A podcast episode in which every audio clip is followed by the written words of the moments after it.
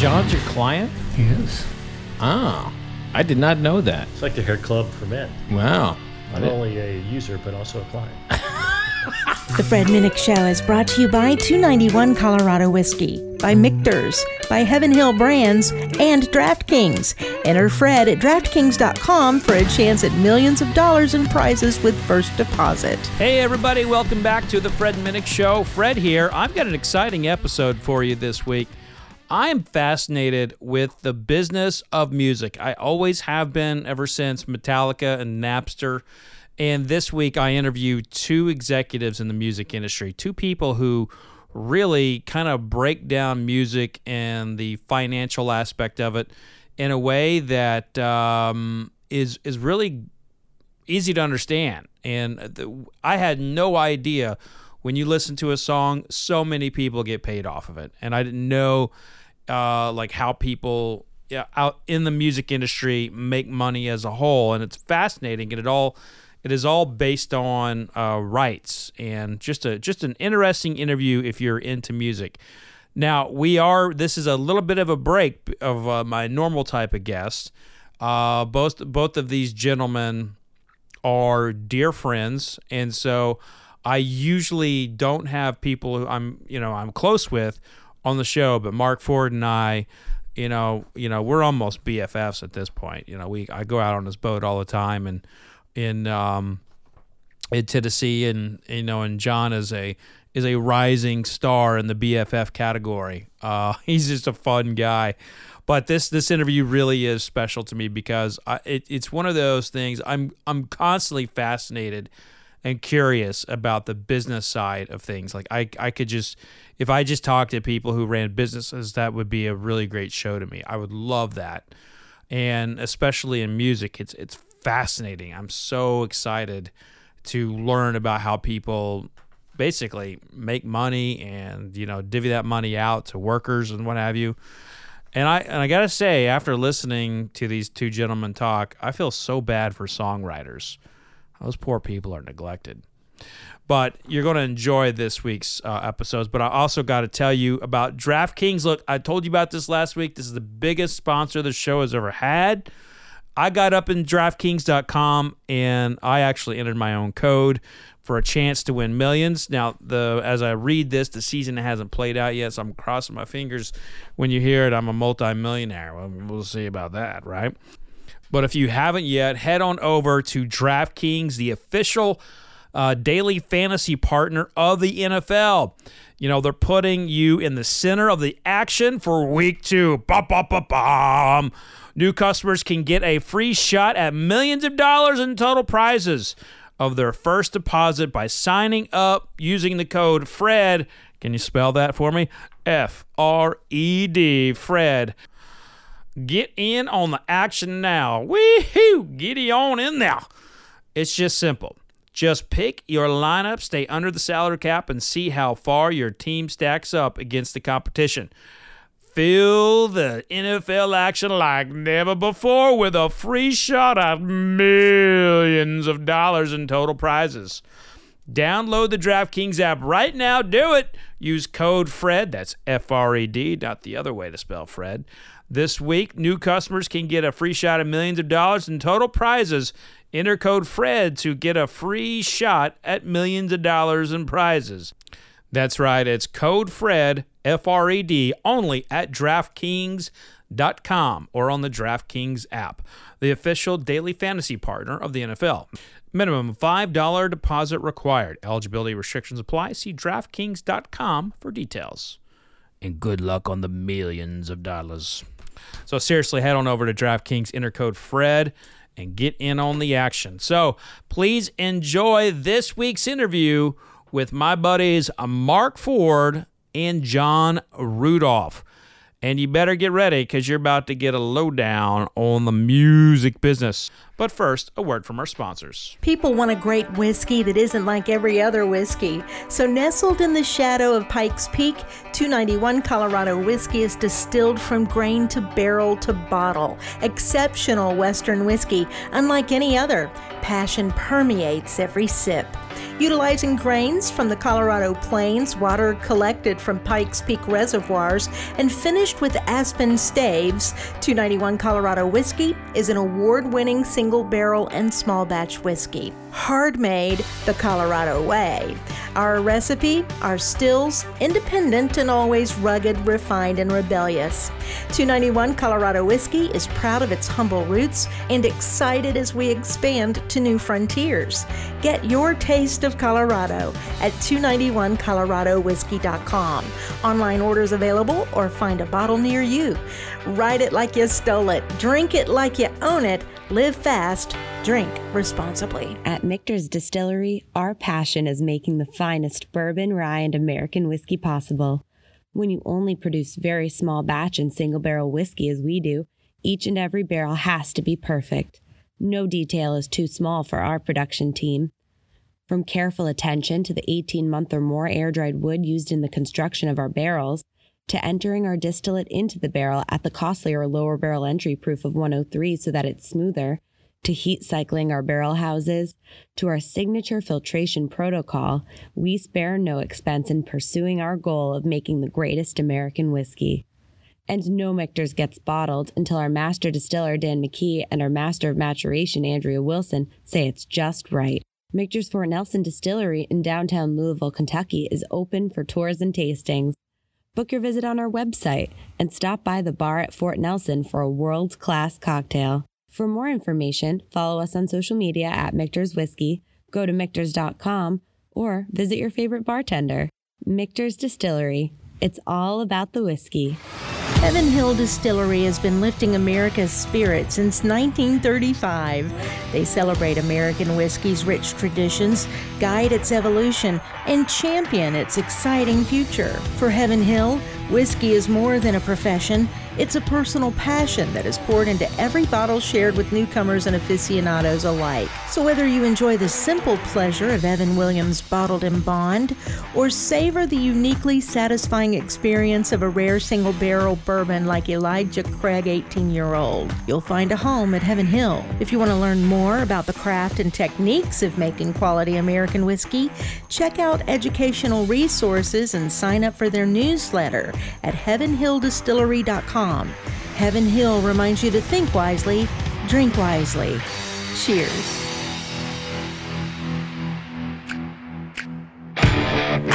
All right, everybody. Hey, welcome to uh, the Fred Minnick Show. I'm excited about today's show because you're going to get to hear the inside guts of the music business. And we know that uh, there's a story every now and then about stuff that goes on in the music business. Well, I got two gentlemen here who uh, pull a lot of strings that you don't see, but they end up in bank accounts. So I got John Rudolph here with me and Mark Ford. How you doing, boys? Thank you. Good.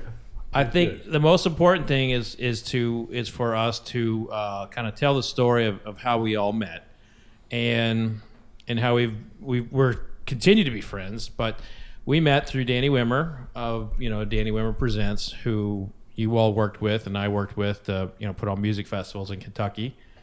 And I found out on a day of picking barrels that you all had a passion for bourbon. Yeah. You could, passion's a nice way to put it, maybe. Would in when you get into this game, you find out that you don't have enough room in the in the house, and so now I've got a I've got a traveling uh, bar here. So I've got over I think over about thirty bottles here, somewhere on the counter over there. But um, you know, once you get in, I know I've seen Mark's collection. Where are you at right now? I'm very, very early. I'm transitioning from my wine collection to my whiskey collection. Oh, okay. So you're a big wine guy back in the day. I am. I am.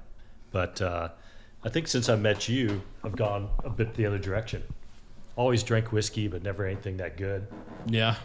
And um, and now starting to get educated. It's always about that. I feel like when you learn more, then you start to kind of get more interested. That's true. That's true. Mark, you're uh, you're at the point now where if you're not picking a barrel, you don't have a barrel pick on the schedule. You, you get fidgety. Yeah.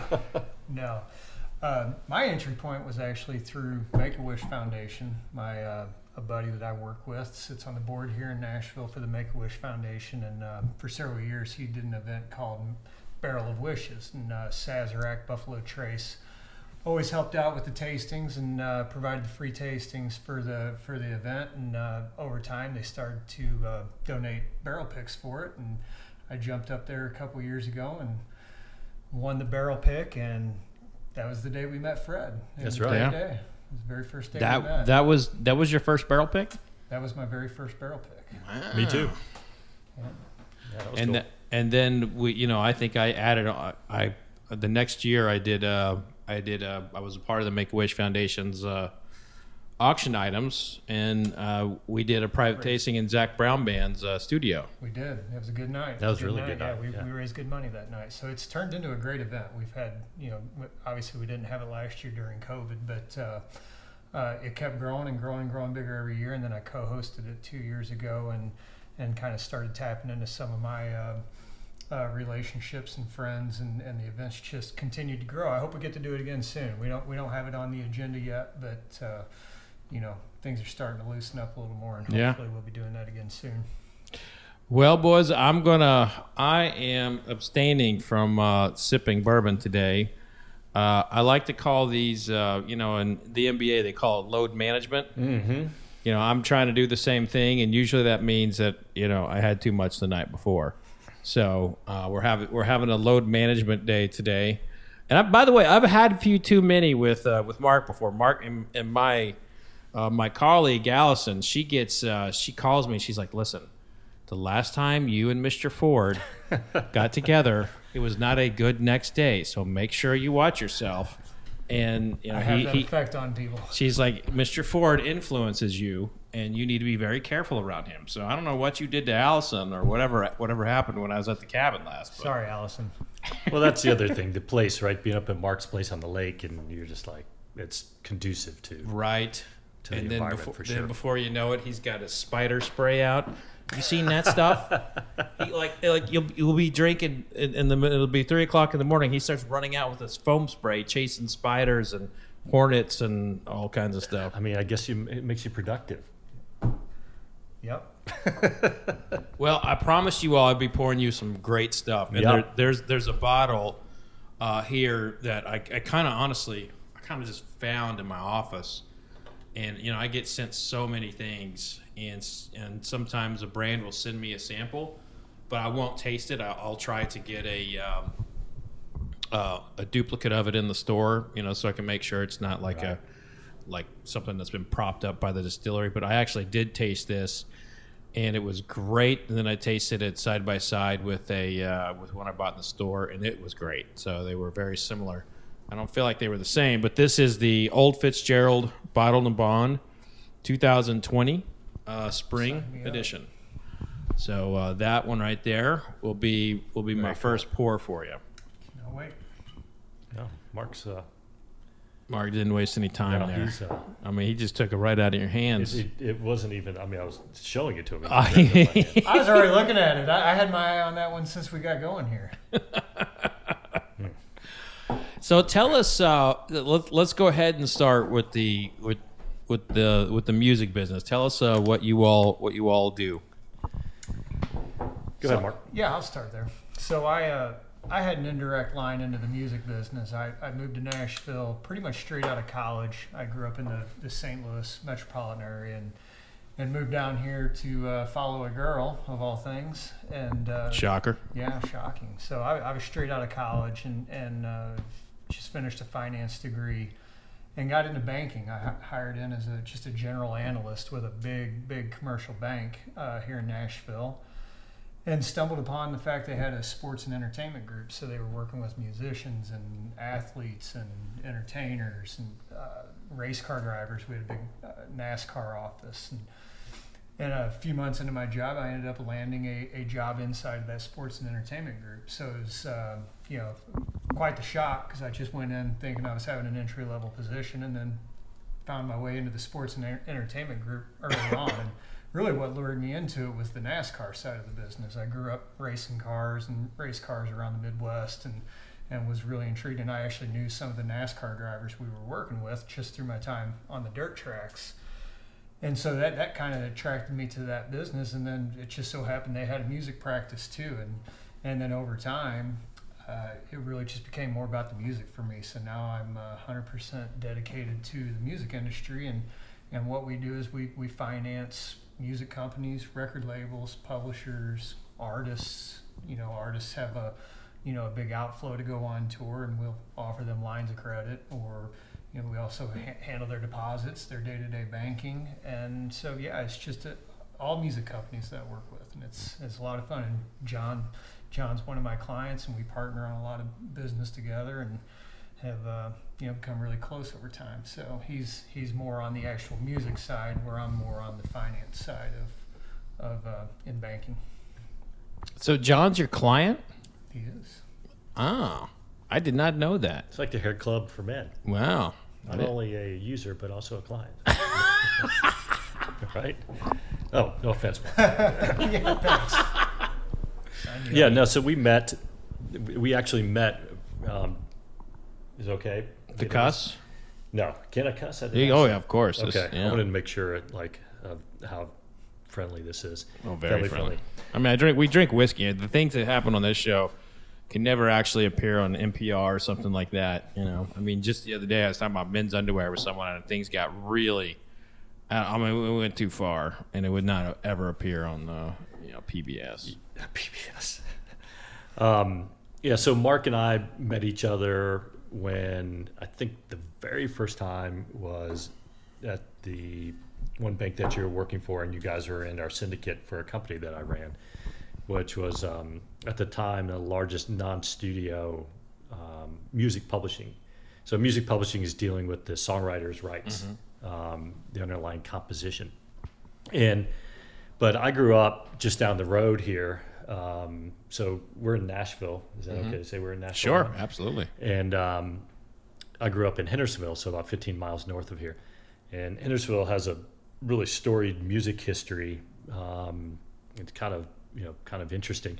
But I was actually born in Chicago. We moved to Hendersonville when, uh, as I like to say, when the music business went corporate, which was in the late 60s, early 70s, when the the big labels in New York and LA said, "Hey, we should be doing something more serious in country."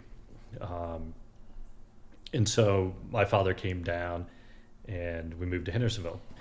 And Hendersonville, if any, uh, I always like to tell people if you ever seen the Walk the Line movie, there's a scene in there, and most people can identify this when Johnny Cash is uh, building June a home to try to get her back, and so that's Hendersonville. Beautiful spot on the lake. A lot of country music stars um, and people in the business lived there.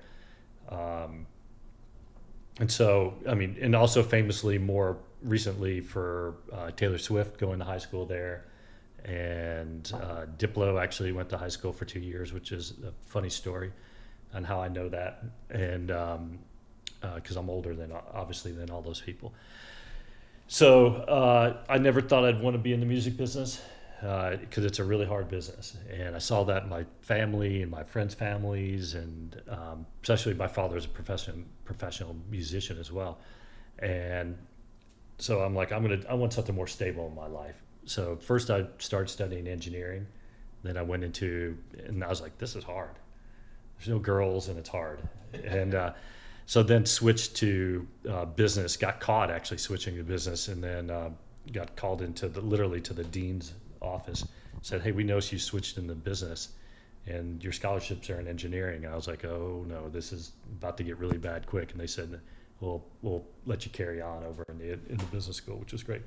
So when I got out, or while I was in school, I worked in corporate finance for IBM um, and I'm like, all right, this is this is the world I want to be in, and came out of school and got recruited by all the accounting firms of all things, and uh, but they paid really well, so I'm like, all right, I'll go check this thing out and be maybe accounting's the way to go, because in corporate finance at that time is super boring, um, kind of gig. You didn't want to do that. Did awful, corporate finance awful. ever get fun? No, I mean, it's 'cause it- terrible. I, I did it for six months before moving down here. I was at AT and T in a corporate finance department, and it was the most miserable job I ever had. And luckily I found my way into bank, banking and, and music. So the day to day was awful, but I was in a unique situation because I didn't work there.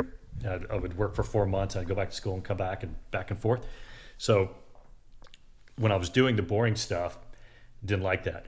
But I worked at IBM in Lexington, Kentucky, and that got sold. And I happened to be there right when that was being sold, which was the largest leveraged buyout LBO deal done in American history at that time. And since I had no ongoing affiliation with the company, I got pulled into the corporate finance team that actually worked on the transaction. Oh, wow. So that was that was like for me that was pretty exciting. I mean, you know, CEOs flying in in helicopters. They had dogs around the perimeter because it was such a big change in IBM's. You know, everybody always thought if I had a job at IBM, I had a job for life. And so there's a lot of like, you know, issues. You had I think 7,500 people working on that site. I don't know if you've ever been by there or not. It, but anyway, so it just turned out they created Lexmark out of that. But one of my jobs there, which was cool, was I went and did the employee survey. So employee filled out said, I think we can save $100,000 by improving this process. So my job was I'd go to the plant floor and look at that stuff. So I got to learn like how everything worked, talk to every engineer, how the spring in an IBM keyboard worked, and if you know if you just did one little thing, it was different, and that guy could save the company half a million dollars. You know, it was cool. That part was great. But getting out of that. So what happened was I was in Atlanta. I was a CPA of all things um, and grew up around music and always loved it and and um, worked at a record store for five years as a kid and um, saw a ton of shows. I was lucky as a kid. I think I was talking to my dad about this. I think I saw at least 50 shows by the time I was 12. Um, big shows. I saw Springsteen on the Darkness Edge of Town tour, 70s, late 70s. So all kinds of things. But I got a call from these two guys who were starting a hip hop label. I should say hip hop. You know, at that time it was everything called mm. Face Records in Atlanta, which went on to have Outkast and TLC and Toni Braxton and really Goodie Mob, um, just Usher, you know, just this amazing roster. And they needed some financial help. They called everybody in town.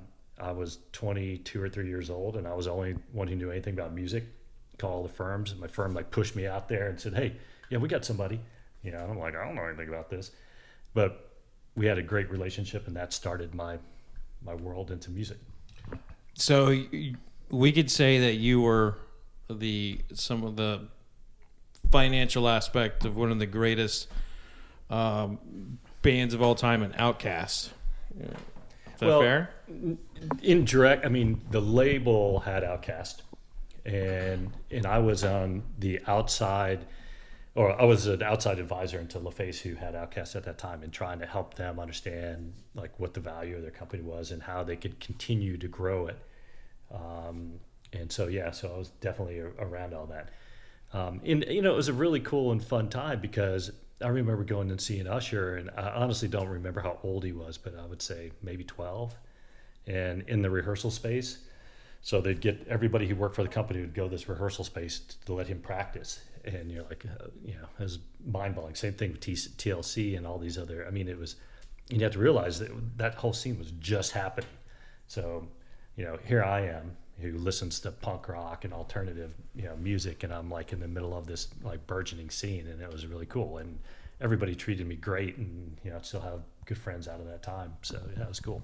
Yeah, I think that's one thing that I've I've witnessed with with Mark is that you all get very close with some of your clients and um, Mark, I've seen you like really get get get tight with it. We talk with some people, and we talk about this all the time. But artists, these people who are plastered on billboards, and magazines, they're super famous. They're just people. They are. They are. They come in all shapes and sizes and personalities, and yeah, trying to manage all of them and, and know what you're dealing with. Because yeah, they are. Uh, uh, they are different personalities for the most part, but and they're all different, but but nonetheless, all uh, you know for the most part, good people. Uh, and yeah, just being able to talk money and talk business, they, they really you know respect the you know the advice I give them and and and just helping them guide various financial aspects of their careers and helping them with any number of things, whether it's buying homes or buying a jet or you know buying a music catalog or financing some royalties. So a, large part of what I do uh, in banking is financing the copyrights that John refers to. So you got a couple of different copyrights in, in music, and I'll, I'll let John talk more to that. But publishing and record label, uh, a recorded copyright of the two copyrights, and we can actually lend money against those assets. We we study how the royalties work. We study the licensing. Um, you know, there's values to it. You know, you can actually put a value on a song uh, based on its future cash flow, future projected cash flow. So that's a that's a big part of our business uh, in what we do. Like so, a barrel of whiskey. just like a barrel of whiskey, Right. they value a barrel of whiskey. Um, so yeah, we, we do some financing for artists and publishers and labels, and where we can actually take that, take those copyrights and lend money against them and record a mortgage on it, just like I'd record a mortgage on a house. So how does how does the process go? Do they just like pick- you know they have a Rolodex of music finance guy and you're in there and they call you? No, it's usually more word of mouth. So, you know, you do one artist good, you know, do do something that they need, and they tell their friend. I mean, the music community is a pretty small community. Uh, they they all talk, and everybody pretty much knows each other. Uh, you know, a lot of it runs through attorneys too and managers. So, you know, if you help one artist out, they, they tend to tell other people, and that, that's pretty much how our business has been. We don't we don't do any marketing for the most part. Our bank does marketing, but us as a music group, we're not out putting advertisements and billboard and mm. stuff like that. Pretty much everything we do is is generated by industry contacts and relationships. So what do you all think of the old Fitzgerald? Lovely. Oh man, I've been waiting to talk about it here. It's It's I keep smelling it. It just smells great. It does. Tell me what I'm smelling here, Fred, because I don't think I can pinpoint it. But it's well, look, I've I have been uh, as you can tell from that bottle, um, I've hit that pretty hard with uh, with some previous guests and some friends, and uh, it is a caramel bomb. I was gonna say it's just, Caramel bomb. Yeah. I love the finish to it. It just yeah, it it's really, got like a little butterscotch, like for me on it. Yeah, it's great. It's it's it's an exceptional pour. It absolutely is, and um, it. I don't want to say ever. There's not. There's nothing on this table that's like it. There's a lot of good whiskey on this table, but there's nothing that's like that one. But I'm glad you. I'm glad you like it because once I'm. Well, I'll, I'll leave this here with you, John. Oh my god. When I when I when I head out. Don't give my address out. but we are in historic Germantown. Yeah? It's sitting on the site of a former brewery named Rock City uh, Brewery from the 1800s and, and 20s. So Have you done a survey or anything like that with a metal detector to see if there's anything cool out there? it's a good idea, but I mean, I think I'd have to start cracking up concrete or get the lidar. Oh, yeah, it's not good. You don't want to do that. So, uh, give us uh, and for another pour. You Mark. Mark just I- I just just just stood compare. up and swiped the Michter's ten year old without, uh, you know, he just I'm going right in, man. I just wanted to smell it. Do you Get like pour that a, li- already? Pour a little bit you more there. You can have more of that. What's that? know? Michter's 10. You want to try it? No, I'm a big you fan of Michter's. That's why I know went- you I went yeah. for this one. Well, you can. You, you're not going to give John any. He said he I didn't said want it. I, I said Oh, I- okay. I I, offered. I've had I it. I want to. I want to see how much of my palate I can keep salvaged. Where should I go next, Fred? Well, you want to stay. You want to stay in bourbon. You want to go to rye. You going to try Peyton Manning's bourbon? Yeah, let's do that. I'm a Tennessee grad. There you go. Shocking, I know, for most people to believe I graduated college, but I did. I I don't think you could you could do your job and, and not have uh, graduated college. Uh, when you were telling us uh, a story at lunch about how one copyright was, um, you know, re redone, covered over and over and over again. Yeah. And tell tell tell the audience that story, and and I'll have some follow up questions. But this is fascinating. So I'll start with in the last couple of years, and it's going to vary from year to year, but 95% of the songs that were on the Billboard Top 100 at the end of the year weren't actually written by the artist. And it's something that people have heard of songwriters, but they don't really understand kind of the relationship into the business. Um, and so the, but to kind of set the you know the basis for it all. As Mark said, there's a master recording right, which is a copyright, and that's basically the embodiment of the sound onto a, onto some kind of format. Okay, that's one copyright. But that is derived actually from another copyright, and that copyright is the composition or music publishing, referred to a lot of times copyright. So somebody had to quote unquote write that song before mm-hmm. somebody could sing that song. Yeah, is that the words and the And the music. and the music bars and stuff? Correct. So in the old days, right? In the old days, a lot of times when you had writing teams, you had words by somebody and music by somebody. So you all the, you can go look at these things. Go online to the U.S. Copyright Office. You can actually go and see it. Uh, you like a famous old song or even a new song you like, you just type it in. And it'll say who wrote it and kind of show you some history about it. It's pretty interesting to look at. But um, you know, you had somebody. A lot of times, there's these buildings in Nashville and New York and other places where somebody would sit and play piano, and somebody would sit there and write the words, and that's how you got the words and music part. Nowadays, those things are combined. You occasionally still see that in musicals or some kind of you know something that's maybe more theatrical, but in contemporary music, it's you don't see the split up between who wrote the words and who wrote the music. Um, but to the story you're referring to, I was telling a story that we used to own at the company that I ran. It's called Bug Music, uh, copyright uh, called Fever, and most famously originally introduced by an artist named Peggy Lee. Um, everybody knows this song, and um, I think so. We sold that company ten years ago, and at that time there was probably twelve hundred different recorded versions, and the reason was because so Peggy Lee did it, and it was kind of a torch song diva type song. Then every diva after that would do it. So Mariah Carey did it, Beyonce had done a version, you know, and on and on and on. So the songwriter gets paid on all 1,500 uh, versions of that song. The artist gets paid on the version they do. So being a songwriter, if you can imagine, all those recorded masters then funnel down to one copyright, and that's the, the composition or music publishing copyright. And that songwriter is make is is making bank on that. For a song like that, yeah, yeah. what what does an average uh, how, Oh, boy. what does an average songwriter make? How do they do? Average Twenty-five songwriter- thousand dollars. Yeah, if you want to talk about the average, I mean, there's hundreds and hundreds of thousands of writers that are registered at BMI and ASCAP, and I would say the the median is probably a hundred bucks. You know, Yeah, there's just yeah. a ton of them that don't make anything that are registered songwriters, and Right. they put music out, but just to make it commercially successful, it takes a lot. So. Um, you know, there are a lot of songwriters and a lot of them that don't make. That's why the starving songwriter is a is a real thing. Um, but now the good ones, I mean, I, I see them making a couple hundred thousand dollars pretty regularly. There's some that make multiple million dollars a year regularly. Some of your big artists, you think like a Taylor Swift, who also writes all of her own music. I mean, goodness, as a songwriter, she's she's killing it. I mean, probably just as much as as the recorded music side of it. So let's say um, there's there's a lot of writing teams. Like I've, I I have a lot of friends who are songwriters. Yeah.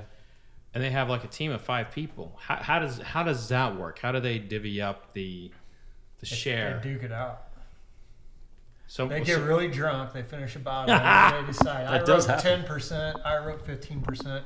No, they do. They they put a percentage on what they wrote and and what they brought to the song, and that all gets recorded at the copyright office. So then, then So there's it's like the a- splits. I mean, to be technically correct, correct, the splits are not recorded. True, they're not office. recorded. Just who the Right. who the authors are are all recorded. the lists I see they're recorded. yeah, yeah. so it's kind of like an LLC. If you have five partners, it's, it's Well, a- you know, it's it's notorious because some industry parts of the industry are really good about it, and some aren't. So, in other words, country's pretty good. Like they decide Country's kind of on the spot and say, okay, yeah, you get fifty percent, you get twenty five, you get twenty five.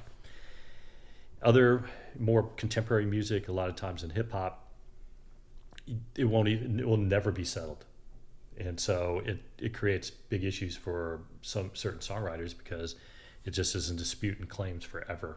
Even though the masters come out and everybody knows the song, so the companies who are the ones who have to pay those royalties are just holding the money till the parties figure out how the split should be.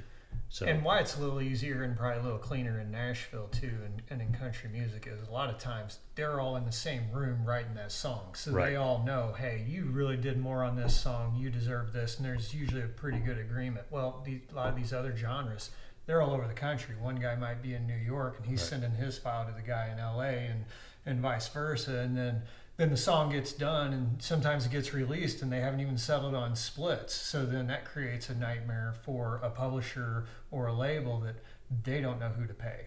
And you know we we don't need to go too deep into it here but there is just piles of unclaimed funds in music right now I mean, just 'cause uh, the the copyright's not being registered I will put my name in the just a big hat. black box yeah, I think you I will put my name in the hat as the author of those songs. you know what? All you have to do is when you know one of your friends is in a writing session, to show up with a bottle, and I guarantee you'll probably get like five percent.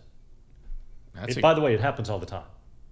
So Fred's like, okay, I'm in. note, note to self. I'm moving to Nashville and just going to be the Well, here, couch here's a great recent example of this. A guy by the name of George Birge uh, just released a song, and, and he wrote it and ended up cutting it himself. But it was kind of a joke that the song got made up because they were. He was on. Uh, it was his first day on TikTok, and he saw a, a lady saying, you know, country music ain't nothing but beers, beers, trucks, trucks, girls, and short shorts. And he's like, oh, that's interesting. So he started playing around with that saying, and now he's got a song that went viral, led to a label deal with Sony, and it's just a great song. But he did a total spin on it that it's not about just beer, beer, trucks, trucks. Right. So yeah, check it out. It's, it's a good song, but a great example of that. Wow. He ended up giving her The idea. a co-write Right. for giving him the idea for that lyric. So she ended up getting a co-write, and she really didn't even participate in the writing. But of the if song. if he didn't do that, would she have like a legal claim? Probably, I mean, she might have a claim. I don't know that she'd win um, because there's certain elements that aren't quote unquote copyrightable. Um, and just an inspiration, like I'm looking at this bottle, Sweetens Cove. Oh, Sweetens Cove. Yeah, it's named after the golf course. There you go. So it's like I just start writing a song that's inspired by that. Eh, you know, pretty tough. Pretty tough. You know, she would have to make some hardcore, but you know, life's too short, and just give her some a little piece of action on it, and, and move on with your life. Right? And karma, right? Yeah, karma. exactly, exactly. So, By the uh, way, this is good. yeah, I mean, It's it's it's sweet. They they did a good job. Uh, their their latest blends I like better than their uh, first ones, and those and that's their. Is that the first? This is I think that's the third the third batch. what, where did, do you know? Is it all? It's all di- it, it's all Dickel. It is. Yeah. Yeah, it, you can kind of tell, right? Dickel's got one of those really noticeable flavor Yeah. profiles, and that's got like a Flintstone vitamin. You know, Flintstone vitamin, dehydrated orange, that kind of thing. Yeah. Yeah. So, I uh, tell me the. So you mentioned like the label pays out, and then the and then the publisher pays out. Uh, as someone who writes books, I still don't understand music publishing. Like, the, it seems to me like that is a that's a that's a style of the business that might be carried over, but it may be getting replaced or maybe getting discontinued. Tell me what what do publishers in music do? Because it's different than a label. So yeah, well let's let's think about it. It wasn't different. Originally, it was exactly the same, right? Because it all started sheet music, Right. right? So they did the same thing, pressing them, putting out books. Back in you know, probably a lot of folks follow your pod remember going into a record store and you could still buy sheet music, right? Mm-hmm. Yeah. S- stick it on your piano and play it. So that's how it first started, and that's where the moniker, you know, music publishing, and then piano rolls. That was the next piece. Now, those publishers at you know at that point, I can't remember when the phonograph was invented, but you know, music publishers existed before record labels existed, and so they made the if you remember the paper rolls that you played in a player piano Right. right? And and that's how it kind of evolved. And then the labels and there's there's legal action that happened back in the old days because movie theaters and studios. Like the studios own movie theaters. They also had music divisions, and DOJ and antitrust like broke that up in the early 1900s. And so when that started to happen, then there's these kind of two lines, right? There was the record companies, even though there weren't necessarily records quite yet, and the publishers. So the so the ownership and rights and management and distribution and sales and all that of those, right? That changed over time because you still own those rights. So you were then you license those rights to other parties versus kind of printed it yourself. And that's where we are in the modern evolution is the sense that you're still doing everything except for you're not stamping out pieces of paper. Uh, instead, you're giving a right to somebody else to create a CD or a stream or you know, whatever it might be. Is that enough? Yeah, I got it. So, so the who's the most powerful person in the in the cog? Is it the publisher or is it the label? Kind of ebbs and flows. Yeah. Yeah, I mean Depends when- on the songwriter. Yeah, and depends on that too. Songwriters got if you're a big songwriter, you got a ton of power because the everybody wants your song. Like you can write a hit. If you can write a hit, then you've got you get to choose from the pick of the litter. Yeah. you, So you got hot songwriters and hot producers, just like you have a hot artist. If this producer's been known to help an artist record ten of the most amazing albums of their career, then all these artists are wanting to go to this producer to produce their next album. Well, they become more in demand. They can pretty much name their price. Same thing kind of goes with songwriters. That once a songwriter has a really big track record of success, all these artists want to come in and co-write with them, and other writers want to come in and co-write. So. Um, yeah, there there is definitely a, a power and leverage depending on where you're at in your career. I Right. guess. Yeah. I, I mean, uh, from uh, someone who's made a career in um, um, in songwriting, Jessi Alexander is someone that I've had on the show. Yeah. and you know, and I, and I remember her telling me about after she did the Miley Miley Yeah. Cyrus one, like everybody was like Yeah. was like calling. Uh, I think she was signed to Disney. I think she was a writer for Disney. yeah, she and she's got like you know now she's got her own stuff out. But uh, one thing I I noticed with her, I was like, she's so talented as a as a musician. You know, are some of these songwriters? Do they just do they really want to be performers and they're just doing what they can to, to stay in the business?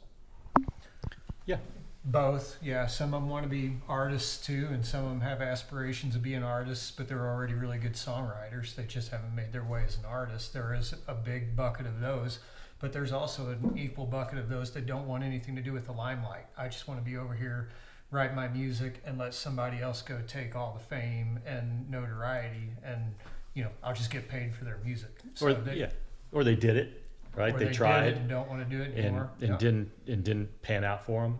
And so now You think here's a good example of that recent day is like a Thomas Rhett. So Thomas Rhett's daddy, Rhett Akins, you know, he was really on the up and up in country music as a performer, and, and he basically just got burned out with all of it. And now he writes songs for endless number of country musicians, and it had has had numerous number ones.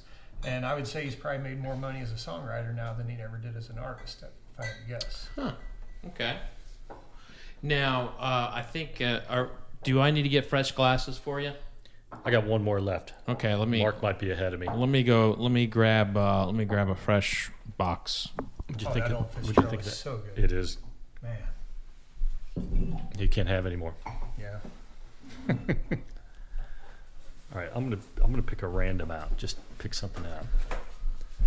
So to kind of tie back how you ask who has the power or who's paying who basically in that situation, what what happens is an artist or a label will go to a publisher um, and say, "Hey, my artist wants to record this song." They'll actually have to get a license from the publishing company in order to record that individual song that they've written. So then every time that that master recording is used or sold uh, or makes money, they've got to pay a license back to that songwriter. Got it. So that's how the money flows between those two. A label is paying a publisher every time that song's sold or streamed, um, and that you know there's different license types you can talk about, whether mechanical or if it's used on TV. Uh, sync licensing and commercials. So there's there's all different types of licensing and it's always evolving too. Because thing we didn't have streaming, we didn't have digital not terribly long ago. So that this has all just been newly created, and it's always a, an evolving game. Well, no, I'll tell you, it the. Uh, by the way, uh, Mark, pour yourself that smoke wagon, uh, the one with the metal on it. To your I just left. poured it. This Yeah. right here. So that is uh, that is a barrel pick that I did. Uh, Did you do the blend too? uh, well, it, it's Fred's blend. So the how it became a blend was I was I tasted two barrels, and we were going to do them. We were going to do two single barrels, and they accidentally put them together, and so it just became a blend. I see. And it it, it was came out better than both of them being it's a single barrel, so it's like The happy accident. it's, uh, magical. I mean, That Reese's yeah, that's what they said from the distillery, I, and I, I'm not always like, yeah, that's that sounds right. I mean, it's that stuff happens all the time. Do you remember the happy accident you came up with when we were the night you were talking about? You were rough the next day. Yeah, what what did I do? It was Weller a, twelve well, year and McKenna. was yeah, the Weller 12 and That McKenna. out fabulous together. Yes, that was like it was also like a like a like a sad revival of like my two favorite products I used to buy on a regular basis that I in part ruined. But um, uh, the so when we look at you talked about the evolution of um, of music, you all were kind of kind of kind of came in the business a little bit after this. Uh, John, you might have been there in, uh, during this time, but what are, what's the music industry's feelings on Napster? Like Napster On was Napster, Napster. Napster, Napster. Oh, I like, can tell you. Like, so I have, I mean, I have great godfathers in this business. Like, my godfathers were the generation removed from the guys who held people out the window and said, "You're going to give us 25% of this song," and that's that's all true, by the way. Um, you know, you see that in movies, but I mean, I've met the those people. Um, now, this is another funny thing. They're all dead, or at least everybody says they're dead. And, and I say this because I'm not going to name names, but I had a client who was the two of them were probably one of the greatest all-American songwriting teams of you know in American music history, certainly top five. And we were working on a transaction for them, and as they got older, and and so we kind of marketed their catalog or part of their catalog to some folks, and um, and they said, "Hey, you know, we just want to, uh, we, we really want to consider this for a second, you know, whether we should do this or not." And we're like, "Well, why?" And they said, "Well, there's this, you know, there's this individual we might need to take care of in the transaction." And we're like, "Okay, you know, like." And by the way, these conversations at the last minute are not that unusual. Like something pops up. I mean, it could be all kinds of things. And um, so we're like, all right, well, what is this about? You know, I said, well, it's about this person. And now we're like, that person's dead. Now, and this person has been like immortalized in movies as a, you know, having a, you know, let's just say a relationship with a lot of people from an era in American history. okay. And, um, uh, He's really doing a good job talking around this without mentioning any names, but he's trying. Well, I mean, I don't want to get axed either, right? So, um, so we're sitting there going, okay. They leave the room. We're all looking at each other, and and I'm with guys who've been around longer than I've been around, you know, in the business at this time. This was early 2000s. These guys are in their 70s, and um, I'm like, uh, you know, like that guy's like long gone. I know his kids who are in the business, and they're older than I am. Yeah, and uh, and they said, no, you know, we like people are telling us he's still alive and living in Australia. You know, and they were dead serious. you know. Wow. Now, that person's never shown up again, and you know, after that, but it's interesting. the fear they had from long ago carried over into that moment. Right. So, so anyway, talking about the godfathers of you know who taught me w- about the business, um, and I was kind of raised by them, and I'm really fortunate to have had that happen because it had a huge impact on my overall career. And at the age that happened for me was late 20s, and I got exposed to a lot. But I was a CFO for one of the larger independent music publishers at the time in '98. Um, and we, it was a company called Windswept. We were owned by a Japanese company called uh, Fuji Sankei or Fuji TV. And the uh, so I was young. I you know I actually you know studied IT and computer science in school as part of what you had to do, right? I grew up on a TSR 80 or you know playing the Atari 2600.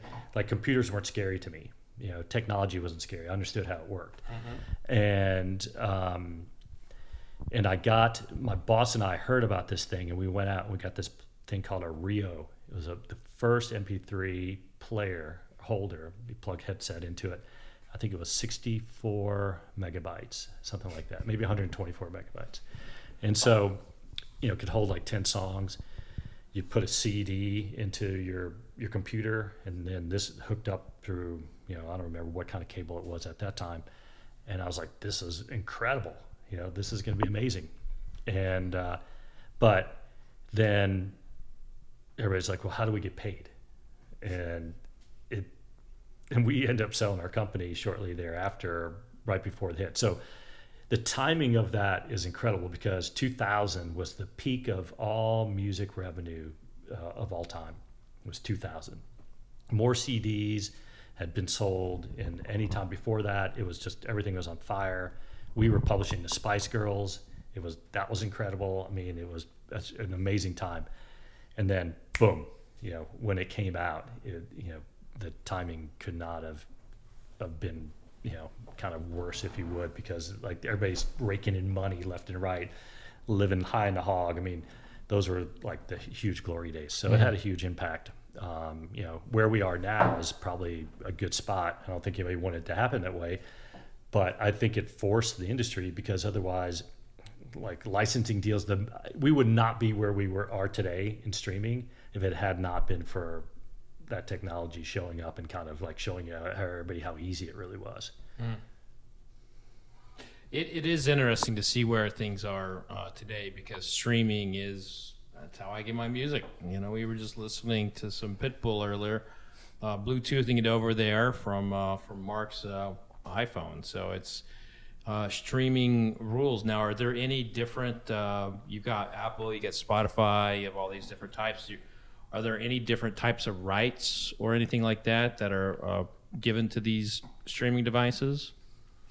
It is a specific license that was created just for that type of use of the music, yes. And it's actually even led to a whole nother organization being formed for helping administer those royalties. You know, we, we just went through here a couple years ago, I guess now we passed the Music Modernization Act, which was a big overhaul. Right of, of music licensing, and that's still being rolled out. But part of that was a whole new collective that is going to distribute all these streaming royalties and digital royalties. And uh, so, yeah, there, there were no license type like this, you know, prior to Napster. You know, that this was all just kind of developed and uh, and rolled out. But yeah, it's just back to John's point before. It was just sheet music. That was your publishing. Well, now I, how many different license types are there now these days? And and they're just created it. Just people have to figure out how to monetize it and mm-hmm. create a license for it. I mean, like to get geeky for a second, like there would be questions like this.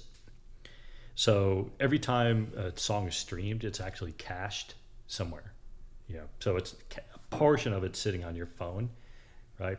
And so it, if it can download the entire song temporarily to your phone, it's not happening simultaneously. Like one bit's not coming across, you know, for everything you hear.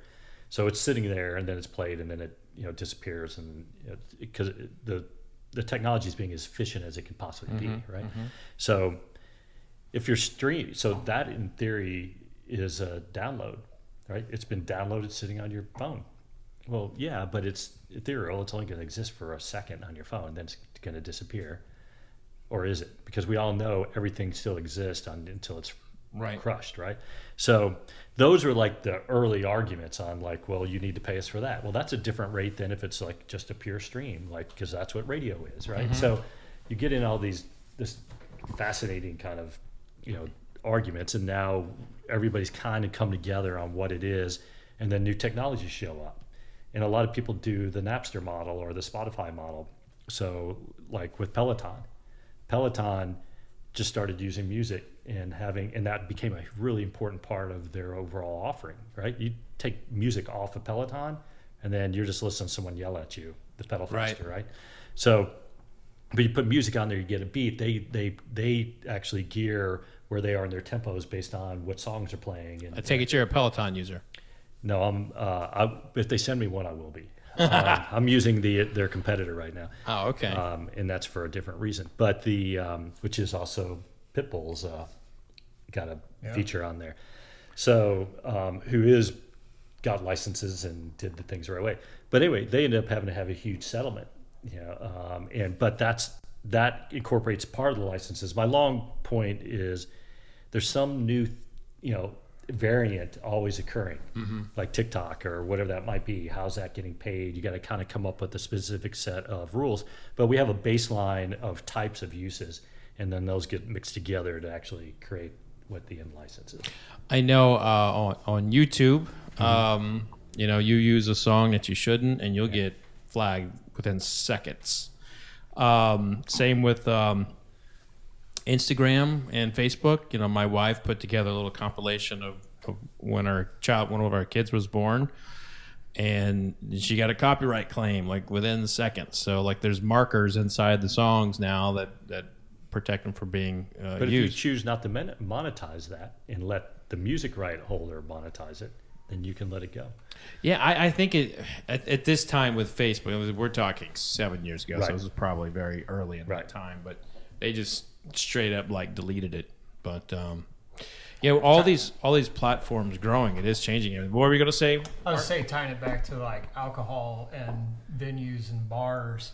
Uh, I've got several friends that own bars, and they always, you know, kind of complain. Oh, who's this ASCAP coming to me for money all the time? Who, who's BMI? Why do they keep Yeah, coming to us for money? point. So, just so you guys are all easy with it, that's actually these poor songwriters being paid for the use of their music. It's not going to to big corporate fat wallets or anything. It's actually going all of that money that's collected for those venues like that, bars, restaurants, all the general licensing. That actually all goes straight to the songwriters, and that they're all not-for-profit organizations that, that collect that money and distribute it.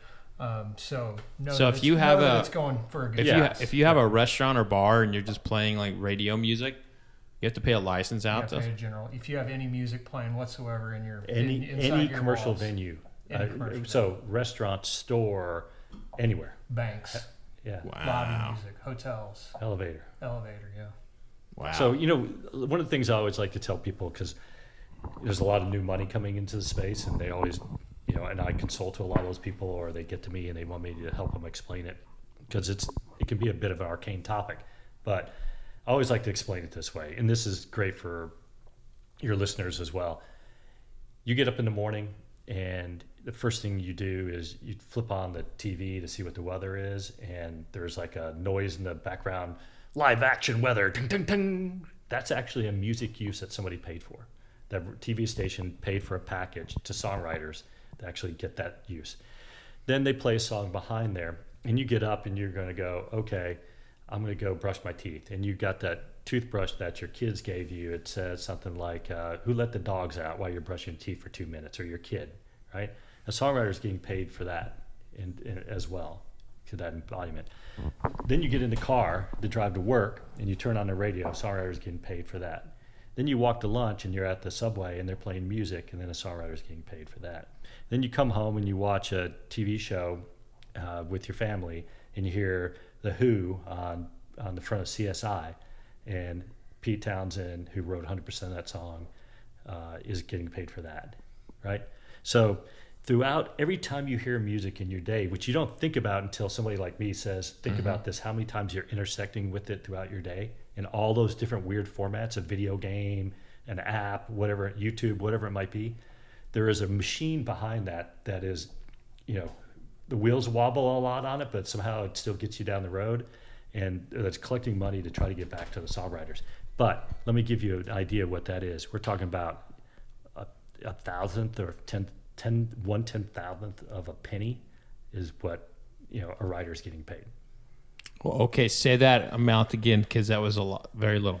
So, in you know, I'm I'm being super general, okay? Okay. But it's somewhere between. I mean, it can be, you know, between say one one hundredth of a penny and one ten thousandth of a penny is the for every stream the part that's going back to a songwriter. Good lord. So now it's different for different things XM radio versus Spotify versus YouTube versus you know all these things. Mm-hmm. So I mean, I'm being a little bit of an advocate for the songwriter in saying some of this because there are places they do do better, but it's never like, you know, they're getting 10 cents. You know, the only time they're getting 10 cents is when something physical is sold. Otherwise, it's just tiny, tiny, tiny micro fractions. And that, in Nashville in particular, has wiped out an entire class of songwriters. Don't exist anymore. I'd say the, the songwriter class in Nashville is probably 50% of what it was um, 10 years ago. Wow. Yeah. Pretty sad, actually. Yeah, it is sad, but there, but also like there's seems to be a lot of uh, talent that is the artist and the songwriter right now. Like a lot of a lot of good ones. Yeah, if you uh, if you wrote all your own music and you didn't give away your publishing to your music publisher and just did an admin only deal and you somehow didn't give up your master recordings to your label, you're doing very well. If you, Yeah. I mean, if you're getting paid from What all kinda- angles, what But there- kinda there are pressure- few Very of them difficult like to that. do There that. are very few of them like that. It- it What kind of requires- pressure is on is on the artist to to give up those rights? Because you know, Metallica just got back its its masters, mm-hmm. and they were like, and I remember talking to Lars about that, and it was like this was the best. It was like one of the happiest days of his life. Right. You know, it was just. It seems to me like there's a the label or whoever just they they write a check and they want those rights. You know, how do, how much pressure is on the artist to give up those rights? It's all about who has the leverage, really. I mean, it what you depend- depends on where you are in your career. Yeah, and It's also what you want. I mean, that's a look. I never buy into like you and I have to be adults, right? Like we have Right. to like you've made a lot of decisions in your life to get to the path that you're at, and some of those, you know, you may have like felt like you sold yourself to the man or whatever you had to do to kind of make some of those choices sometimes, and you're like, oh man, I don't want to go work. Like I worked in a grocery warehouse, and then after that, I would go to 84 Lumber and work outside. I mean, you know, like I had to do what I had to do to to get to where I am, and and so it's a it's an interesting industry because one of the things I always like to say is like if I um, have a startup, you know, say I'm Mark Zuckerberg, and and that's probably not a great example, but good enough. And I started Facebook, and then I took um, I went out and raised a million dollars on a ten million dollar valuation, right? So somebody's owning, you know, probably at that time it wasn't even ten million, it's probably five million. So somebody owns twenty percent of my business, and all of a sudden I turned that into, uh, you know, a five hundred billion dollar company.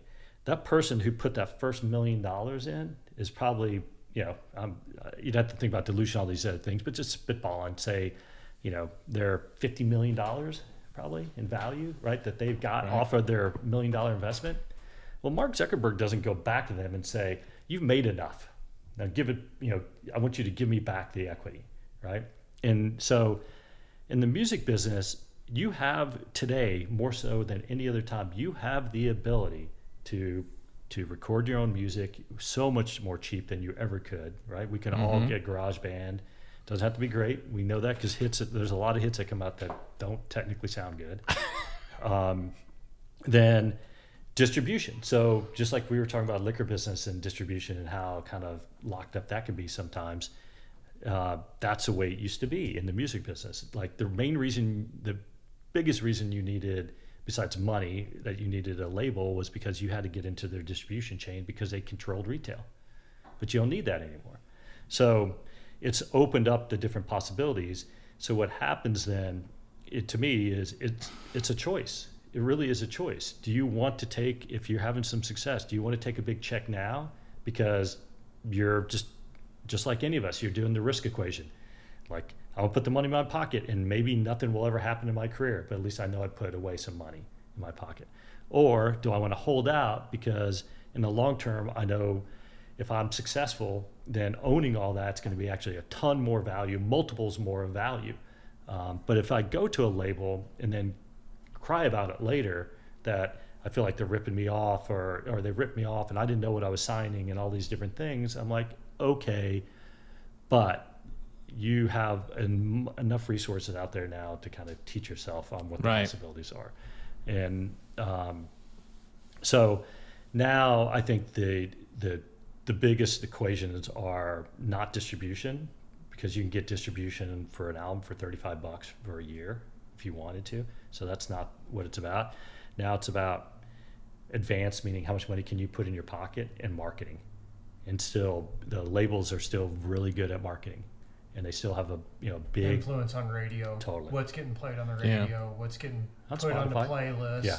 You know, so that's what's driving it now. So it's you can go ahead and latch on with a Universal or a Warner, but they're going to get you onto those playlists. It's going to be a lot harder for you as an independent to make your way onto those lists right. or make your way onto country radio uh, if you're not associated. with But if you start to have action, like followers and views on any social platform, you will immediately be identified by somebody. Yeah. You know, and the thing you have to do is you kind of have to weed out and be careful at the beginning because there's gonna be a lot of people come out of the woodwork that maybe That aren't in the business. Yeah, this, the story of George Birge is a perfect example. They were actually just hanging out, him and some friends, songwriters, and they put it up on TikTok. It was his first day on TikTok. He posted this video up on TikTok. And this is all secondhand story, by the way. Um, it goes viral overnight. He wakes up the next morning and he's got hundreds of thousands of views and millions all of a sudden. Next thing you know, he's getting calls from labels. They, they identify that. They see, oh, this social media platform, this guy got a million streams on this, whatever he a day posted. or He's getting a call. And Wow. that's what happened to him. He got calls from all of them. That's awesome. So, what'd you all think of the the smoke wagon? Oh, Blenda did. Yeah. I like it. It's it got doesn't have as strong of a smell, but the flavor's really good. I feel like some of these others put off. 119 proof too. Yeah, no, it's def- definitely doesn't smell 119 proof. So what this this is going for stupid money on the secondary market. oh yeah, Yeah, and it's you know, the secondary market is a is um an, an unfortunate thing of popularity for bourbon at times, and this one was sold uh, to uh, you know to people who follow me who've been right. you know follow me for a while and into a you know to a group and within the retailers like VIP. And a couple people put it on secondary. It's like going four or five thousand dollars. Holy. Yeah. Wow. Yeah, it's good. I like it. It's not. Um, it doesn't have that caramel or that sweet. Uh, It's definitely got the smoke. yeah, I was gonna Got the say smoky smoke is like aftertaste, yeah. So let's uh let's see where we want to finish this. Do you want to you want to go with uh what's a flavor profile that you're in, you're in the mood for right now, John? I keep buying that WhistlePig. What is that? Um, This is Boss Hog. This is uh this is a rye. mm, yeah, let's try a rye. Actually, Yeah, I and that. That's- haven't done it right yet. That was uh this particular bottle was best here. I got a fresh glass for you. Okay, I haven't gotten that one yet, so. I'm a little bit And then behind get Mark. Mark will Mark, you You need another glass, bud? Uh, yeah, sure. Here you go. So, Fred, can I ask you a question? Sure. So, like in the music business, in art in general, kind of, you know, NFTs, non fungible tokens, have Right. been a- around uh, for a minute, and, and then the art world, you know, kind of got a hold of it, and and you know, we could have a whole different podcast on that conversation. But I'm actually doing a, co- some NFTs. Yeah, on Cool. some some artistic stuff. Yeah. Very cool. So, um, but I just recently saw um, somebody developing kind of a secondary market using um, NFTs and blockchain. Mm-hmm. Um, you, what are your thoughts about that in general? Uh, for you bourbon, can was cut. it specific for bourbon or Yeah. something else? Yeah. Uh, I saw. I think I saw that um, yesterday. I mean, it's a very recent development. Yeah. I mean, you know, it's a it's a roll the dice anytime you are as you are selling alcohol because this is regulated. You got to have a license. You know, Right. and if if they're if you do it in a in a particular state like Pennsylvania, uh, Texas, um, you know, somewhere like Kansas, you know, where they have very aggressive alcohol border controls or ABCs, Right. they will find you and they will From an persecute you. individual level. Yeah. Like, like just me selling a collector to another collector. and that's it's that's quite a bit safer. Uh, Right. I mean, in, in and in some states, you could argue it's a hobby. Right. like a hobby uh, sale. But the when it crosses state lines, that's where things Right. get tricky. And, it, and it's all about like, If you're creating a marketplace, it's a different conversation. yeah, yeah. But if you're an individual trading, selling, Right. you know, I mean, it's a gray area. Mm-hmm. And you know, if someone wants to be a stickler about it, which the AB Texas ABC is, um, the state of Michigan is, the state of Michigan will pursue you to high heavens if they find out that you're evading. It has nothing to do with the fact that you don't that you you're selling alcohol. It's the fact that they're not getting their cut. They're actually- you know, they want their royalty. Yeah. yeah. Yeah. yeah. But uh, I, I think it's interesting, and you know, the whole um, Bitcoin thing is a. Uh, it seems like it's mainstream now, and everyone's talking about it all the time. But Yeah. is is uh, is that something we can see being converted for music, where like people uh, are paid in Bitcoin, or is that requested even now? I haven't heard of any. Yeah, I haven't either, but it doesn't. I'm, I gotta guess there's somebody who's asked that. Um, there has been by groups that um, not decentralized but centralized. Um, so where companies actually own the token, um, where they've gone out and tried to kind of seed uh, the music business or at least an infrastructure idea to use their particular token. Um, and because, you know, using a, a cryptocurrency versus blo- the blockchain is two separate conversations, right? The blockchain is absolutely something that can revolutionize infrastructures and especially the way the music is fragmented around the world. Because those ways we were talking about getting paid, don't forget that's happening everywhere in every country. I don't care how minor that country is. There's still a mechanism to get paid. And from, I remember sitting in a cafe um, in Lake outside Lake Nakuru in in uh, Kenya 20 years ago or something, and hearing Ace of the Base. And first of all, I was like, really, I have to hear this song, you know, the, the one cafe I'm in, and um, uh, which I'd love to own that song, by the way, now. And uh, in in knowing that somebody's getting paid for that actual usage, right? So um, it's it is influencing it. I think you're going to see it more on the blockchain side than you're going to see it. What you are seeing is the idea of an NFT for underlying music rights. So I same thing you were talking about. Like, is that technically going to be legal and Yeah. and how those rights pass? Not not the actual transaction part, but between NS, SEC rules, copyright statutes. There's a lot of things to try to take into account. Um, because Mark was saying, you know, selling a copyright to another party or financing a copyright, whatever it may be, and using a token uh, or an NFT to do that to say you bought one of hundred, you know, the an exclusive, and then you get one one hundredth of a share of the earnings or some you know portion of the earnings off that. That changes, you know, that's different than selling a collectible, which is attached to an artwork, right? So you, it's it's finding its way right now. So, I mean, like what I do and what part of what Mark does is I advise people on the buy and sell side of of copyrights. You know, by legendary you know artists. I'm lucky because my business is very focused on on those folks, and so What's one of the biggest uh, deals you've done? well outside my own companies, I, would, I mean, I would say the Imagine Dragons transaction last year Yeah. was at the time the, the largest uh, copyright transaction that had ever been done. And then the guy, I can't remember his name, Bob Dylan, I think, yeah, came and did one that was like magnitudes, you know, larger than that. Um, and so, uh, yeah, anyway.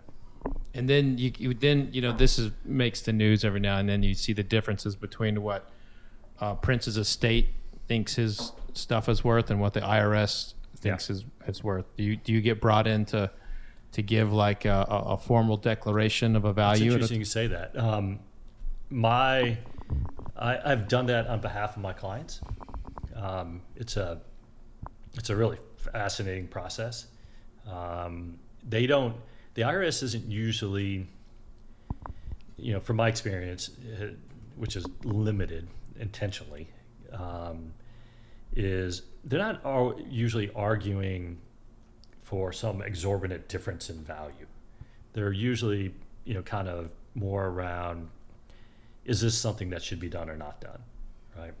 Um, so, you know, different situation in the in the Prince situation, I think, um, but it's also Because they complicated. they're kind of pretty far apart, right? I mean, yeah, I think Or the publications, yeah. it's it's uh they're pretty Nine far figures apart. it's a little bit.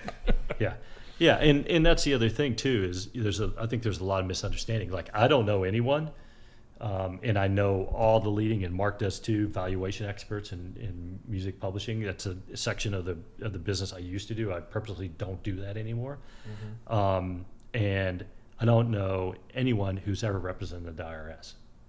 So who are they relying on then to tell them what the values are? They usually get some like I know. yeah, I'm not gonna say yeah, no. yeah. Well, yes, that's a different situation. this is like if Mark had like a little more, maybe that would come out. But um, but my point more so is that they end up going to like more generalist. Um, you know, so you'll see who gave them an opinion or something, and it's somebody that none of us have ever heard of.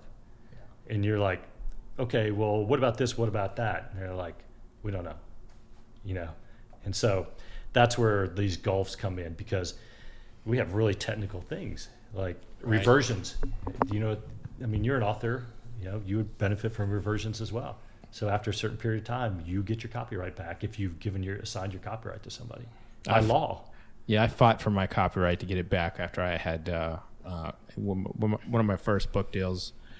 Gave it away. My film rights was a really bad deal, Right. and uh, but you know leverage, right? yeah I was a nobody in uh, in 2000. you made the choice you made eleven, right? and and I got it was the only publisher that said yes to the book deal. Right.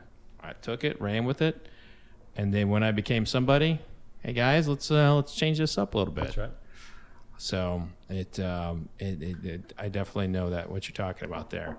Um, is the, so let's pick one more whiskey for you, and we'll kind of kind of close it out. I'd like for each of you to talk about a favorite artist that you worked with, and uh, kind of give us a, a an artist you worked with that you'd like to tell a story about. You, I, I can't say favorite because then I don't I don't want to get you in trouble No. with someone, but. Um, we have favorites for sure I would like uh, Mark. I, Mark, I want you to taste the the uh, the the makers just because. So uh, a while back, I did a you know the glass Yeah, we got.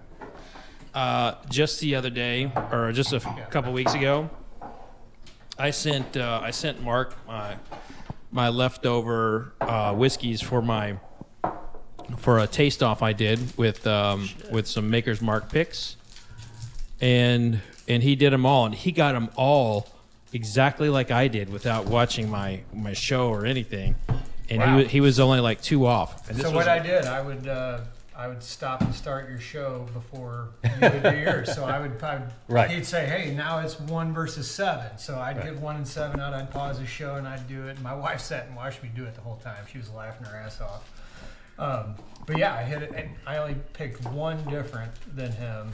And then also he had drank all of the winner in the second place. So I didn't technically get to try the winner of the second place, but on down the on down the ladder, we uh, and that's we the, right that's the it. first seed right there. But let me let me say one thing. Doing a whiskey, you know, pick a barrel pick with you is like, you know, it's like sitting in the room when, you know, somebody writes the best copyright song of all time. And I oh, say wow. that because I remember sitting there, and first of all, we knew because you were with us, they're going to pick really good stuff, right? They're Yeah. going to bring out the best of the best, and they're probably going to throw a couple over here, but they're going to bring out really good stuff. And in watching you go through and kind of tasting and you know you have a unique ability i think because i can see i could see the gears turning but at the same time you're like yeah you're still like jovial you gotta you're kind of giving them a little you know like you know a little uh, critic Yeah, you know, action sure. at the same time but you were like and it was really fascinating process to watch you go through it because it's dramatic they're pulling the the thing out right and Yeah, the thief, it, yeah. and, and Yeah. it's just such a cool process and you're just going and then you get paranoid as like me just somebody knows nothing and you're like uh, I don't know do I like this or not like it you know and yeah I like that one and everybody's like I like that one you know and it was it's a really It's we a were really all cool a bunch thing, of right? amateurs among a professional. So yes, it was quite fun. And it, And now you're kind of interesting how it come about too, because it was really just a Yeah. chance happening Yeah. that it ended up working out this way. We had Right. already arranged to go do this barrel pick at Buffalo Trace. Uh, I think it was like June, and it wasn't but a couple weeks before we were going to make the pick that I was having dinner with Danny Wimmer, and uh, he said, "Oh, can can you push that and, and let's do it in September around the Bourbon and Beyond Festival, and, and we'll bring my buddy Fred. You'll get to meet Fred, and that that's how it all ended up happening. Yeah. It was over Yeah. at dinner with Danny Wimmer Yeah. that we ended up." Uh, Thank you, Danny. rearra- yeah, thanks, Danny. Danny. Danny's a good friend who's opened a lot of doors for me. I'll, I'll, I'm very thankful for that friendship and Cheers, and cheers, Yeah. cheers to Danny and Danny. Yeah, the Danny's. to the Dannies. And they Yeah. toast with coffee. They're great hosts as well. Good people. They really are. All right, so a good artist story uh, to kind of leave on a on a good note here to make everyone feel the warm and fuzzies about. Like, the do you want music like a crazy story, or do you want to? I've got one, and it's not even a client, nobody I've ever worked with before, but it was an experience at, at Bourbon and Beyond. Okay. We, were at Bourbon and Beyond, and um, we were hanging out backstage, and Dave Grohl was standing over, just kind of hanging out. Me and Jo- John had history with Dave, so we went and started talking to him, and just wonderful guy, like very conversational, very just like you and I. Let's cut up and have some bourbon and tell Yeah. war stories. And Yeah. so he's Yeah. we're exchanging stories. And then Trey Anastasio walks up, and then it I becomes, gonna- I didn't know and then, together. and then it becomes a back and forth between Dave and Trey, and me and John are just sitting here like, But not. oh but hold God. on. I know. Let, let's let's give Dave credit. So Dave, you could tell he felt awkward. Like Dave was like, you're at a dinner party and there's you know three people standing around. The three of us are like drinking and having a great time, and somebody comes in, and and we're like, okay, circle opens up a little bit to let the person in, and then that person's just like this, talking like not acknowledging us, Right. Uh, you know, and I was just like, I never liked your band anyway, you know. and uh, and Dave's like going, hey, you know, uh, this is uh, uh, so, you know, like trying to remember our names, you know, or whatever. And, and he's trying to kind of integrate everybody into the conversation. And then we're like, hey, we'll let you guys go. And Dave's like, all right, man, it's great to meet you all. Hopefully, I'll see you around. Just super cool. And uh, and Trey's like, hey, man, you know, we're like, all right. So I you went right it. there. It was You went there. Well, no, it was a good time. I just It's remember totally that because good. it's like you know, getting two people that are that deep into the business Yeah. into a back and forth conversation. There's just things you don't hear every day. Yeah. And- Right. and I tend to my conversations are always tilted more towards the business side of music, Right. and that conversation was definitely more towards uh, you know the music, the you know events and things that are going on. So it's just a different angle from what the Yeah. conversation. And you're still. I mean, I, I see it all the time, man. You're a fan. You are still a fan of the music. I love music. You know, we got to. You know, we got to have that incredible experience seeing Garth Brooks. You know, like a 50 person room. You know, I you just you you still fanboy out. And it's cool. I, I absolutely do, and I, I guess I'll add one more story. I mean, because not to brag that I, I have a great job or a great career, but even on bad days, like I have very few bad days in what I do. I really enjoy what I do. Um, and over the last five years, I can probably count on two hands the number of bad days that I've had. And I, I'll remember one day I was having a shitty day. I We're not talking just- hangovers. We're no, talking not, not hangovers, nothing right. alcohol related. But nothing's Just rolling not- the right way. Nothing's going right. We got deals falling apart, things going sideways, just nothing going smoothly. And I, it was getting to the end of the day, and it was an awful day. And uh, my office is right across the alley from RCA Studio B, which was where uh, you know huge albums, huge country albums, have been recorded. Most recently, like Stapleton's albums, Sturgill Simpson records there with with Dave Cobb as their producer and I, I got a phone uh, a text message hey uh, come come across the alley for something special and, and I didn't know what it was but obviously if I'm walking across the alley to Studio B and somebody tells me it's something special it's probably something special and uh, walked in and there was like 10 of us in the room and, and Jason Isbell one of my favorite singer songwriters of all time him and Amanda were just up there trying out some new songs and played for like 10 of us in the room and you know so even on the shittiest day of all time i got to see one of my favorite artists Right. songwriters Wow. uh, sing and perform in the most private of settings Like So- divine intervention, right? yeah yeah totally it's So, just like dude, it where, ain't where so i was bad. ready to give up and just hell with this job you know nope Wow. it, it it showed me why why i love what i That's do That's what I tell people. You know, all, Mark and I. You know, it's great to have a good friend in the business a little bit, so we can kind of you know catch each other when we're having those days. Um, but is when something kind of goes south or sideways, or you know, artists are and uh, writers are who they are because you have to have the ability to you know express emotion in a different way. Sure. Um, and sometimes they're some of the most quiet people, and then they stand on stage and they become an entirely different person. And it's it's just fascinating to get to know people like that. Um, so I was going to say, with um, you know, story wise, like I can think of stories all the way across kind of you know the spectrum from you know, and you never think about it until somebody asks you that question and you have a minute to actually have some bourbon and kind of you know, rewind the, the, the clock a little bit and and um, you know like I can think of you know I'll give can I can I tell kind of a couple stories Sure. oh he's like I gotta wrap this thing up so We're good. no, I would just say that like the opportunity um, to see Bruno Mars. like- Love Bruno Mars. So, so Bruno um, came into our as a, a songwriter with our company through another transaction and some other folks, and got to know him a bit. And um, his career had kind of taken a little sideways bend for a second, and wasn't no one quite sure what was going to happen. Was this pre or post Super Bowl?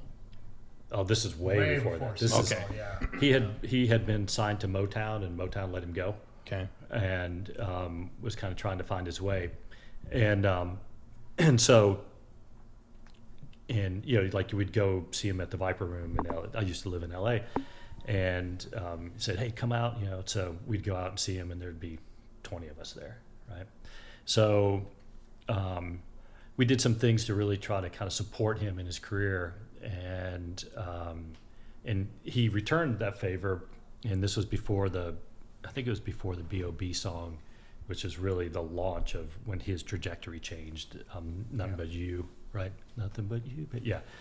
Um, and that's a great story for another day as well, and how that actually came down and happened. But um, we we used to have this notorious Christmas party attended by you know a big sloth of the industry. It was amazing uh, at our offices on Hollywood Boulevard, and and, and Bruno played that with Philip, um, who's still part of his you know band and kind of his you know right hand guy, and and it was so fun because like Bruno does a cover of Roxanne, you know, for example, and they like did that, and so and I and they and they had a lot of the dancing and different moves, and it was just fun to see where that was playing on our second floor, you know, on a makeshift stage, and then up there, and then he stopped, and on the other end of the room was Bob Mould, who you know was the you know was in Husker Du, and is still just incredible, and like for me, that's like a dream night, you know, 'cause I'm having fun with Bruno, and he's not a star at that point, you know, he's a guy hustling and trying to make it happen, but super fun. Everything you see now is what it was then too.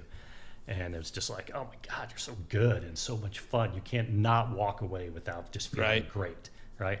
And then on the other end, you see this guy who's you know pioneer of the punk movement, who I idolized and just thought was incredible. Um, so that you know some of the great kind of times. I've got whiskey stories too, which I've told you some, but we're not going to talk about those. Right now. and then the other one that I, I really loved was getting when you get to know or meet your people that you really like, right? That you're fans of. And I will say this: I will say 80% of the time, it might be different country, but 80% of the time, it's not what you thought. I mean, Really? you don't want to meet them. There's kind of a saying a lot of times people say, Yeah. "Don't meet your, you know, Yeah. people you like." Right. You don't want to know who they are. Yeah, and um, but I've had the opportunity to meet, you know, to publish and work with a couple that are amazing, and some of the, you know, but one in particular was a guy named Iggy Pop. Oh, Iggy Pop, yeah. So Iggy, um, Jim or James, but Iggy, which is always like, what do I call him? You know, Did, did he walk around shirtless in like the no. like meetings? Just, So hey, if you've ever like seen, if you saw the Stooges, Iggy and Stooges um, documentary, for example, or have ever read anything about him, you, what you realize, because he was like, I think he was like class president in high school or something. You know, he's a super intellectual, smart dude, right? And uh, and and I love the fact that he was that guy, but this was his expression, and probably part of it was commerce, and part of it was actually an artistic expression. But um, so got to know him a little bit, and um, we were published, and he was thinking about his catalog back in that day and what was happening with them, and because he's kind of gone through some different phases, but the Stooges, you know, kind of dropped out for a while and then Right. came back, right? And before the Asheton brothers passed, um, Ron in particular, who like really created that sound, because people don't realize "I Want to Be Your Dog" and those songs came out in the you know late '60s. I mean, it's incredible. The songs are 50 years old now, and if you listen to them, they're like sound like the darkest, grungiest punk, you know, kind of even today. So so this is a little bit of a funny story. So working on the tran you know, talking about doing a deal together and these different things, and Jim would call up or Iggy would call up directly, and you know, and it was always that thing when your assistant would go, uh, "Iggy's on the phone," and you're like, "Oh shit, Iggy's on the phone." Okay, man, you know, listen, listen. hey, you know, and um, and and he has this real distinctive voice. Um, so he, a couple times he called up and said, "What do you think about like what's happening in the market?" And he'd just start talking about all the things that were happening in the stock market, and and it's not like after I got to know him, I knew that was not unusual. But trying to reconcile those two things, you know, you see this guy on stage, and it's just absolutely crazy and fun and just intense, and then you have these like really casual conversations. You know, it's like, you know, I was looking at the ten-year note, and I was thinking that the, you know, that's like real deep financial analysis, and so, so that was that stuff's cool. You know, that's the best times. Well, I- you know, my takeaway, you know, from today is that you all are in the artist camp, and when when it's when it's just right, you know, the they become more than just your clients or your friends. For sure. And and um, I, I look forward to learning more uh, about all of this and the stories that we can't make public because that's where the good stuff is. Not that this wasn't good, because this was great, but I'm talking about the juicy scoops that uh, you know we get after a few more bourbons. But So real quick, favorite show of all time. Not we don't have to go too deep, but your favorite live event that you've been to, music wise. Besides Bourbon Beyond, uh, honestly, Which was a uh, great event, by the way. A little plug for Bourbon and Beyond. Oh, I don't know if it's going to happen again, but but uh, the other year, man, amazing show. Anybody in that area, you got to go see Bourbon and Beyond. One of the best shows I've ever seen. Yeah, Seriously. we we put a lot of work into that, and, and I, I hope it. I hope we do pull it off next year, uh, and I hope everything gets back to normal. Uh, but best show I ever saw um, is going to have to be Garth Brooks, and in, the when he did the small Vegas room. Uh, my wife took me there for our birthday before we had kids, and I'm an Oklahoma State grad. He's an Oklahoma State grad. We made, um, you know, I, I made a list that he was on for like the the greatest Cowboys of all time from Oklahoma State. That's our, uh, you know, that's our nickname is the Cowboys. right? I mean, granted, I was like 99 on a list of 100 or something like that, and you know, he and Barry Sanders and Thurman Thomas are right up there. And then, um, you know, some, somebody who invented a computer or something. You know, people who actually matter a whole lot more than me. But I was just like, oh my god, I made a list. I made a list. I made a You're, list. you're way more fun. I made a list with Garth Brooks, and like Garth is uh, That's amazing. Garth is like to me, he's everywhere he has ever gone, and everything he ever does, he always incorporates Oklahoma State, and that. Absolutely. And you know how it is. You went to Tennessee. Actually, I don't know where you went to school. Mark. Southern, Southern Illinois. Illinois. That's, uh, Southern Illinois. Yeah. Uh, so it, it wherever you go, your your alma mater, where you went to college and had all those incredible times and everything, it just always goes with you. And so Garth, in his performances, he always brings in Oklahoma State. But there was something special acoustically in that Vegas, um, in that Vegas amphitheater. That's where he did his residency. yeah, yeah, and this was the Wynn. Was it the yeah, Wynn? it was at the Wynn. Yeah. yeah, it was just something special about the acoustics in there. And I've seen Well, they Garth. built that place just for him. They designed that show around. Oh, I didn't him. know that. Oh, yeah, absolutely. That was a big residency. Was it the one at the Wynn? Or? at the Wynn? Yeah, yeah. Yeah. So, they, they So really did a Fogerty went to at, after that, yeah.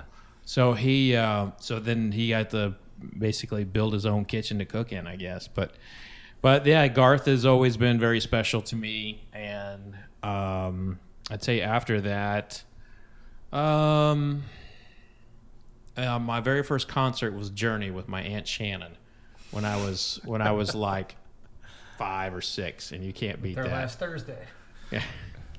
How they still got it? They still got it. Steve Perry's not- a little bit different crew on the stage. Yeah, Steve Perry's. uh, I mean, yeah. you know, I got got a good young, energetic guy. You that saw guy the, puts uh, on a show. Yeah, you saw the original lineup. Yeah, I mean, we're talking five or six years old, so like I can't Oh, yeah. I can't tell you anything, but I remember feeling the pounding in my Yeah, chest, yeah. smelling all the weed in the air, which I didn't know what it was at Yeah, the time. yeah. But it was it was uh, it was just an incredible euphoric moment uh, of of being a child. And that's that was where I first fell in love with with you know music. You know, music. Uh, They got an amazing stuff. review for their Lollapalooza performance. Did they? Yeah. Yeah. Cool. Yeah. Lollapalooza, boy, they they showed up. Well, Yep, that's we- gonna that's gonna do it for this episode, boys. Let's uh let, let let's enjoy the rest of the evening. I might uh, I might end up cracking one or two before the night's over. Don't want to force you into anything, Fred. You Yeah. weren't bullshitting when you said you weren't going to drink. I Yeah, listen, lying. no, listen, man. I gotta I gotta I gotta practice the load management. you Yeah, know? yeah. LeBron James is the We need you, man. We need you for the long haul. We I got to get gotta- to the finals. We can't. Uh, I gotta take care of myself here, Yeah. Mark. I can't just every time I get with you, like Allison said, you know, my liver wakes up next to me. So I gotta, you, you, I gotta, I gotta be careful when I'm around you. Apparently, Five percent. He gets five percent for that song, right? It is. There you go. Well, thanks for coming on, boys. I will. uh We're gonna turn the cameras off and let the good stuff happen. All right. Cheers, everybody. Thanks, I hope you enjoyed that interview as much as I did. Now, we sipped a lot of bourbon there. A lot of bourbon. And when you sip a lot of bourbon, people tend to open up and tell you things that they maybe should not have. Now, I don't know if John or Mark did that, but hopefully, if they did, our friendship is still intact, and they, um, you know, I didn't violate any kind of, you know, code of uh, of friendship there. But a, a big shout out to them for coming on the show. Really enjoyed that uh, the the lowdown on the music industry and and how that all breaks out, and just so cool to learn. Uh, I also want to tell you again, I, I said this at the top, I said this last week. This is the biggest uh, sponsor the show's ever had. And if you head on over to DraftKings.com and enter code FRED for a shot at millions, you are not only giving yourself a shot at winning big time, you are supporting this show. You are showing uh, DraftKings that the Fred Minnick Show is as worthy as any of the other places they advertise. So I appreciate that. Head on over to DraftKings app right now and use the code FRED. This week, new customers can get a free shot at millions of dollars in total prizes. Enter code FRED to get free shot at millions of dollars in total prizes with your first deposit. That's code FRED, F R E D, only at DraftKings the official fantasy partner of the NFL. Minimum $5 deposit required. Eligibility restrictions apply. See DraftKings.com for details. But that's going to do it for this week, folks. Please be safe out there. Be safe. And if you would be so kind, give us a review on however you listen to this podcast. And remember, vodka sucks unless it's being used for hand sanitizer. Cheers, everybody. You've been listening to The Fred Minnick Show, brought to you by 291 Colorado Whiskey, by Michter's, by Heaven Hill Brands, and DraftKings. Enter Fred at DraftKings.com for a chance at millions of dollars in prizes with first deposit. For more information about Fred's books, articles, and more, just go to FredMinnick.com.